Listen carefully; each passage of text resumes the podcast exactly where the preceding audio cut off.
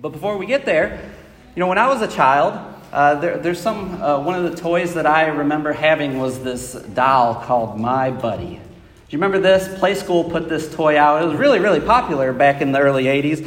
Uh, it was this, uh, you know, this boy that had this red hat and blue overalls and had a really catchy theme song, you know, My Buddy, My Buddy and Me. And uh, the girls had their own version. It was uh, Kid Sister. And I don't remember why I remember that so well, so vividly. But I guess it was, you know, because it was my buddy, right? Everywhere I went, he went, as the commercial went. Well, there's really there's some different theories as to where that term buddy comes from. Uh, uh, some believe simply, you know, it's an easier way for a child to say brother. You know, just like a, a little child not necessarily can say sister, so they say sissy, and so a little boy might say to his brother buddy. Uh, in, the, in the 18th century, it was believed it was some sort of a coal mining uh, companion type of uh, term, or even back into the 15th century, you can trace that word back to somebody who you might share a, a treasure, a loot with, a buddy. And you can see you kind of the closeness associated in that word. But today, if we were to look up the word buddy in the dictionary, we'd simply find a close friend or a casual acquaintance. Right? Some of us have fishing buddies or hunting buddies, or maybe you women have scrapbooking buddies. You know, uh, or as a, high schooler, you might say, I'm going to go hang out with my buddy tonight. Right? It's someone that you share a more personal relationship with, but maybe not necessarily they're your best friend, but you know, they're your buddy. Uh, they're someone you like to hang out with, someone you like to goof around with. You're comfortable around them. Right? There, there's again that casual relationship. But there are limitations to it. You know, I tried that out this week. I walked into the kitchen and I said, hey, buddy, to my wife, and I got a stare back. You know, uh, it wasn't necessarily something you might want to refer to your wife as your buddy. There are limitations to that. Well, what about God? Would you refer to God as your buddy? You know, we, we see those today in today's world uh, who do that. I'm thinking about a country singer by the name of Miranda Lambert. You might be familiar with her, but she put out a song a little while ago called Heart Like Mine. And if you remember the lyrics to this song or this particular part, uh, she, she recites, Because I heard Jesus, he drank wine, and I bet we'd get along just fine. He could calm a storm and heal the blind, and I bet he'd understand a heart like mine. Do you understand what she was sort of saying in the, those uh, lyrics? That her and Jesus have a buddy buddy relationship. Right? They, they could sit down uh, and have a drink or two and just talk some things out like that, you know, one on one. And unfortunately, the same sentiment is shared by a lot of religious folk today. And so, what I want us to do this morning is we're going to look at an account in Second Chronicles chapter 26 about a king of Judah who it appears he started to uh, maybe uh, move towards referring to God as his buddy. And we're going to notice what happened as a result of it as well. And we might ask ourselves this morning as well do we treat God as if he's our buddy? So again, Second Chronicles uh, chapter 26, just to give you a quick background uh, of this passage here, uh, Chronicles is not a book that you and I go to a lot to study. Now, there are some reasons why. Uh, the first one is if you get the First Chronicles chapter 1, for the next few chapters, you're going to be reading genealogy after genealogy, uh, starting from Adam and going through all the tribes of, of the, the 12 patriarchs. And to some people, that might be a little bit tough of a read. And so uh, some people don't like to read through the book of Chronicles. Uh, another reason is because this is set during the time of the divided kingdom. Right? You have the ten tribes to the north, the northern tribes, the tribes of Israel. You have the two tribes of Judah uh, in the south. And because of that, you've got two sets of kings going on constantly. You're reading about the kings in the north, and you're reading about the kings in the south. Just kind of a, a, a, side note, one of the things that I do in my Bible when I get to those places is I color code them. I color code the Northern Kings blue, I, I color code the Southern Kings orange, so that when I'm reading through the book of Kings or Chronicles, I know that, okay, I'm talking about a Southern King here, or I'm talking about one of the Northern Kings. And so some people don't necessarily like to read uh, this part of Israel's history because of all the different kings that are there. But another reason is because the Chronicles, 1st and 2nd Chronicles, is much like 1st and 2nd Kings. You know, you might get to the book of Chronicles and say, Haven't I read this before? You know, didn't I just read that a couple of uh, books back? Well, you probably have. But here's the difference is you've got a different author and you've got a different audience being addressed. The book of Chronicles, we believe, was written by Ezra the priest uh, sometime after the exile, while the Kings was written, we believe, by Jeremiah sometime right about the exile. And so you've got two different audiences being addressed, you've got two different writers. Uh, the book of Chronicles is focused primarily on the southern kingdoms of Judah, not both of them, which Kings does. Uh, but you've got some same information going back and forth between the two. You've got some new information, and you've got some things that maybe aren't in Chronicles that you would find in Kings. Well, let's begin as we uh, start in verse 1 of Second Chronicles chapter 26, and let's see our introduction to this king of Judah. And all the people of Judah took Uzziah, who was 16 years old, and made him king in the place of his father Amaziah. He built Eloth and restored it to Judah after the king slept with his fathers. Uzziah was 16 years old when he became king, and he reigned 52 years in Jerusalem, and his mother's name was Jechaliah of Jerusalem. He did right in the sight of the Lord according to all that his father Amaziah had done. He continued to seek God in the days of Zechariah, who had understanding through the vision of God, and as long as he sought the Lord, God prospered him. Okay, so we are introduced to Uzziah here. Again, uh, the divided kingdoms. You've got the, the, the ten northern tribes to the north. We often refer to them as Israel. All of the kings of this nation were evil. Every single one of them that we read about. But the tribes uh, in the south, those two tribes, Benjamin and Judah, as we refer to as the kings of Judah, the, their kings were mixed. Sometimes they were good kings, sometimes they were bad kings. Uzziah's account in 2 Kings chapter 15 is pretty limited. And so that's why we're going to study uh, the, the, account in Chronicles this morning. There's only seven verses uh, to uh, Uzziah's life, while Chronicles is going to give us 26. And uh, some notable differences is that uh, he's referred to as a different name in Second Kings, and that's okay. You know, sometimes people use their given name, and sometimes they use their the, the name that they were given on the throne. But we see this king Uzziah began his reign at the age of 16. Right, that's pretty young, but not necessarily in this time period. But he's going to reign for 52 years. 52 years. That's quite an accomplishment uh, during this time when you compare them to some of the other kings during this time. But like his father Amaziah, we're told that he's one of those few good kings. He continued to seek God.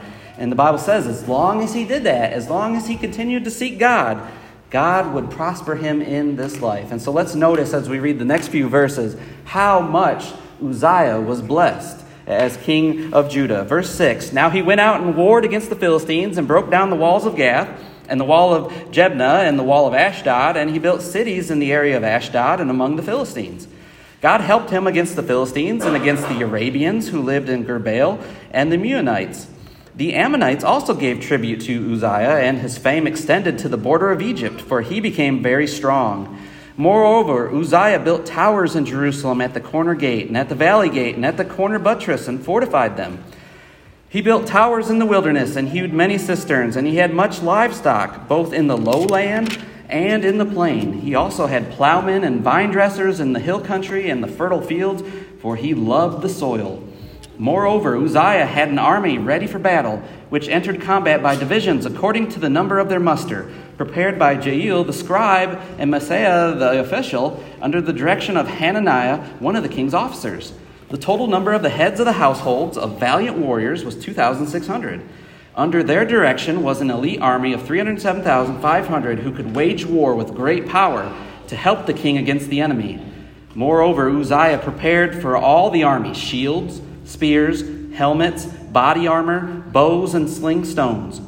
In Jerusalem, he made engines of war invented by skillful men to be on the towers and on the corners for the purpose of shooting arrows and great stones. Hence, his fame spread afar, for he was marvelously helped until he was strong. All right, so through that reading, we notice how blessed Uzziah was. Uh, the enemies of the Israelites, the, like the, the Philistines, the Ammonites, they were no problem for Uzziah. You know, they, they basically bowed down to them, they were paying tribute to him. We see that his territory was fortified by these great towers. Verse 10 tells us how, and I love this verse, that says how he loved the soil. And we notice the soil loved him as well because he was prosperous, much livestock, luscious vineyards. But also, he was a successful military man. Valiant warriors, an elite army. He had the best equipment possible, we're told, and his fame spread afar, and he became strong militarily. We see that. Militarily, economically, he was blessed. He had this great infrastructure during his time, well respected and feared among even among his enemies. Sounds pretty good so far, right? Uh, the, you might say, I wish I had this guy leading my nation.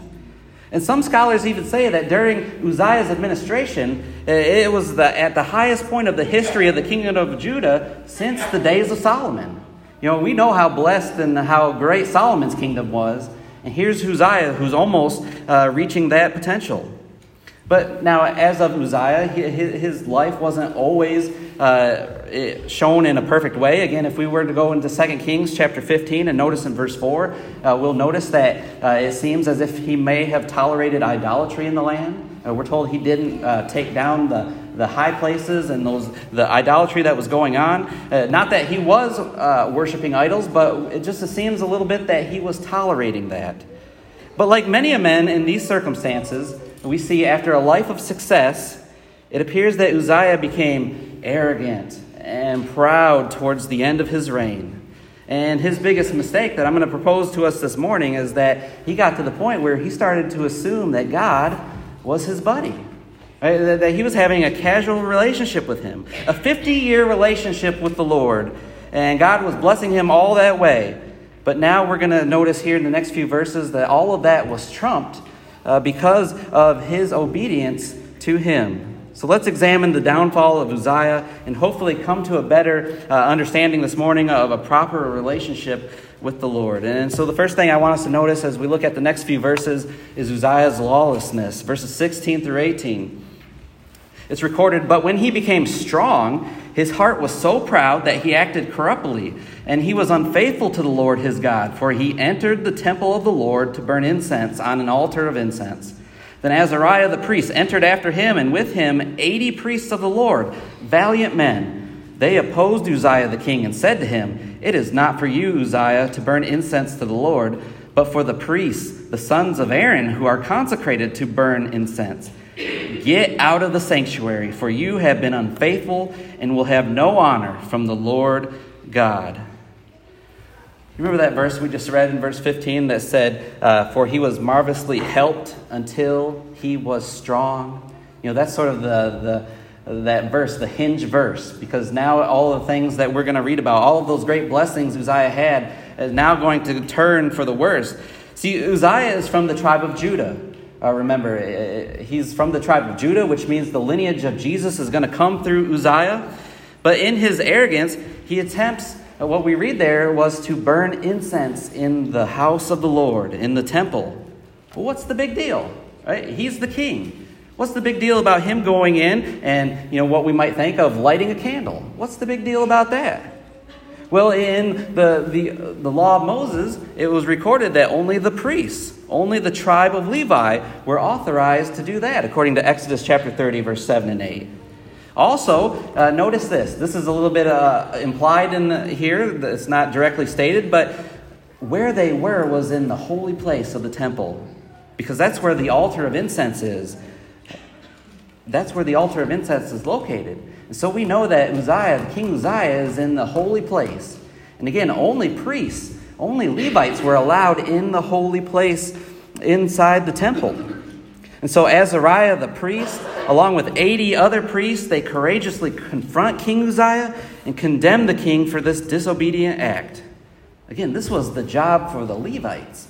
This was the job for priests, for the sons of Aaron. But they alone they alone had been set apart for this duty, consecrated for this duty.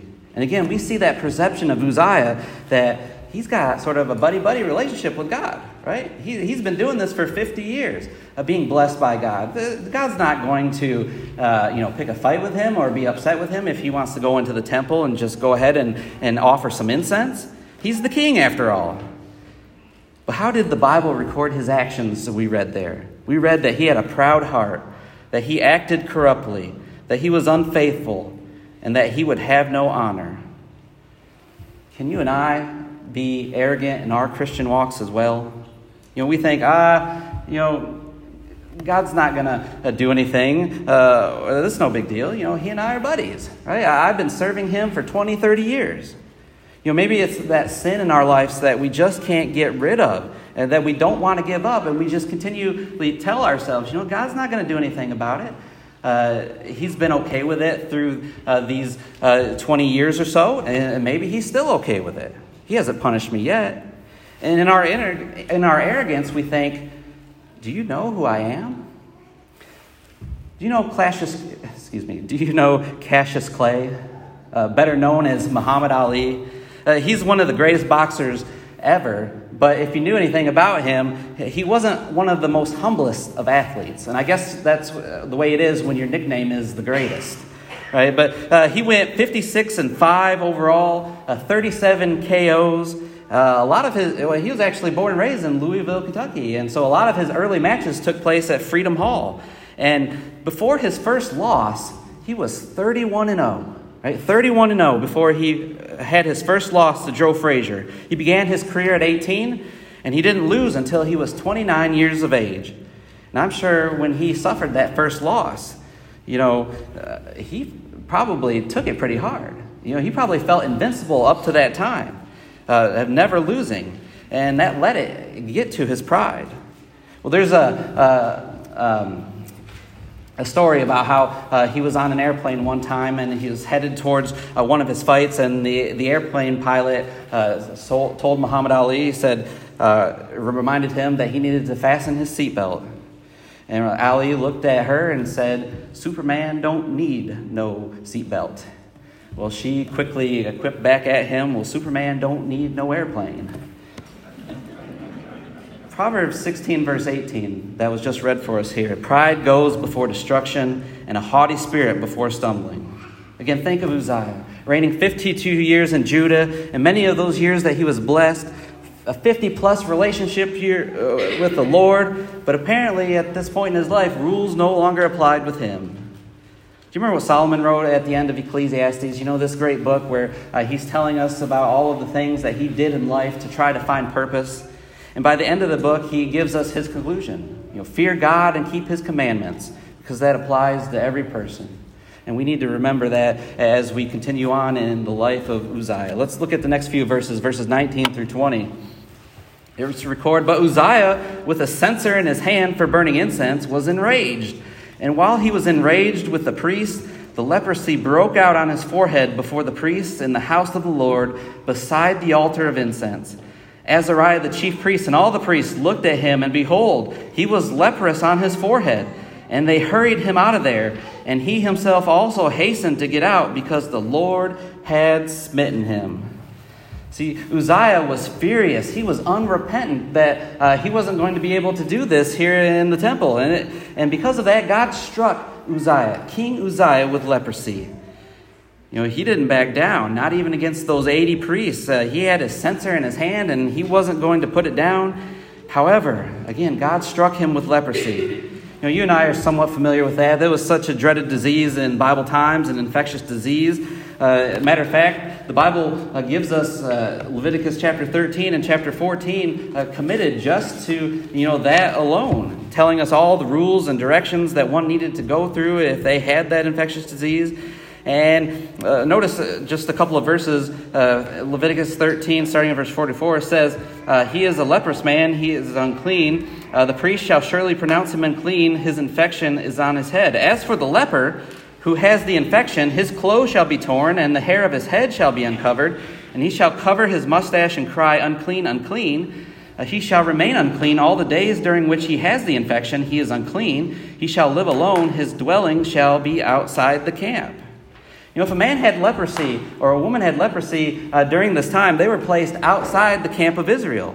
And if somebody got too close to them, you know, they would cover their mouths and they were told to say unclean, unclean, referring to themselves. You know, that was the way that God was instructing them to, you know, basically to block the germs from uh, spewing. Uh, but again, they were to be quarantined outside of the camp. It was a grave detriment to anyone's social status, right? Because nobody's going to come around you anymore uh, if you have leprosy. Well, again, why would God punish such a man, a king of his people, like this? Do you remember Moses? in Numbers chapter 20. You know, we know that God shows no partiality when it comes to sin. Um, you remember this great story in Numbers chapter 20 where Moses strikes the rock uh, a couple of times uh, with his rod, and, and because of that, he's no longer able to enter into the promised land. Again, we're talking about Moses here, the great deliverer out of Egyptian bondage. Moses, the great lawgiver. Right? They named a law after this guy, the law of Moses. You know, there's no law of Abraham or law of uh, uh, Jeremiah, but it's the law of Moses. That's how great of a man Moses was. Moses, we're told, was the humblest man on earth. But because he struck this rock a couple of times, twice, matter of fact, God's not going to let him enter into the promised land. Numbers chapter 20, verse 12, it says, But the Lord said to Moses and Aaron, Because you have not believed me to treat me as holy in sight of the, in sight of the sons of Israel, therefore you shall not bring this assembly into the land which I have given them. Now, as to, uh, you know, as to why this happened, uh, there are a couple of different ideas. Uh, he was told to speak to the rock here in Numbers chapter 20, uh, but he doesn't speak to it. He strikes it a couple of times. Uh, he strikes it twice when previously he was told to strike it once, back in Exodus chapter 17. But we also see that he doesn't give God the glory as well. You know, we see the pronouns we as he's referring to him and Aaron. Him and Aaron provided them with water, not them, or not God. And because of these things, God kept Moses from entering into the promised land. But all he did was strike the rock twice. Right? All he did was strike the rock twice. But that doesn't matter. See, God shows no partiality when it comes to obedience. It doesn't matter if it was Moses or King Uzziah. It doesn't matter if it's you or me. Right? God is no respecter of persons. He doesn't have one set of rules for some people and another set of rules for others. But that, you know, you and I can be truly grateful for that. We are each responsible for our own actions, and again, we see that here with King Uzziah. And let's finally let's notice one more point uh, in this chapter as we uh, conclude it, verses 21 through 23 of Second Chronicles.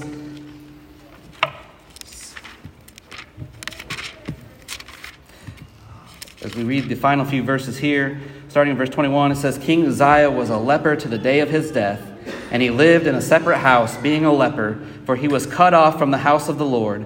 And Jotham his son was over the king's house, judging the people of the land. Now, the rest of the acts of Uzziah, first to last, the prophet Isaiah, the son of Amoz, has written. So Uzziah slept with his fathers, and they buried him with his fathers in the field of the grave which belonged to the kings, for they said, He is a leper. And Jotham his son became king in his place.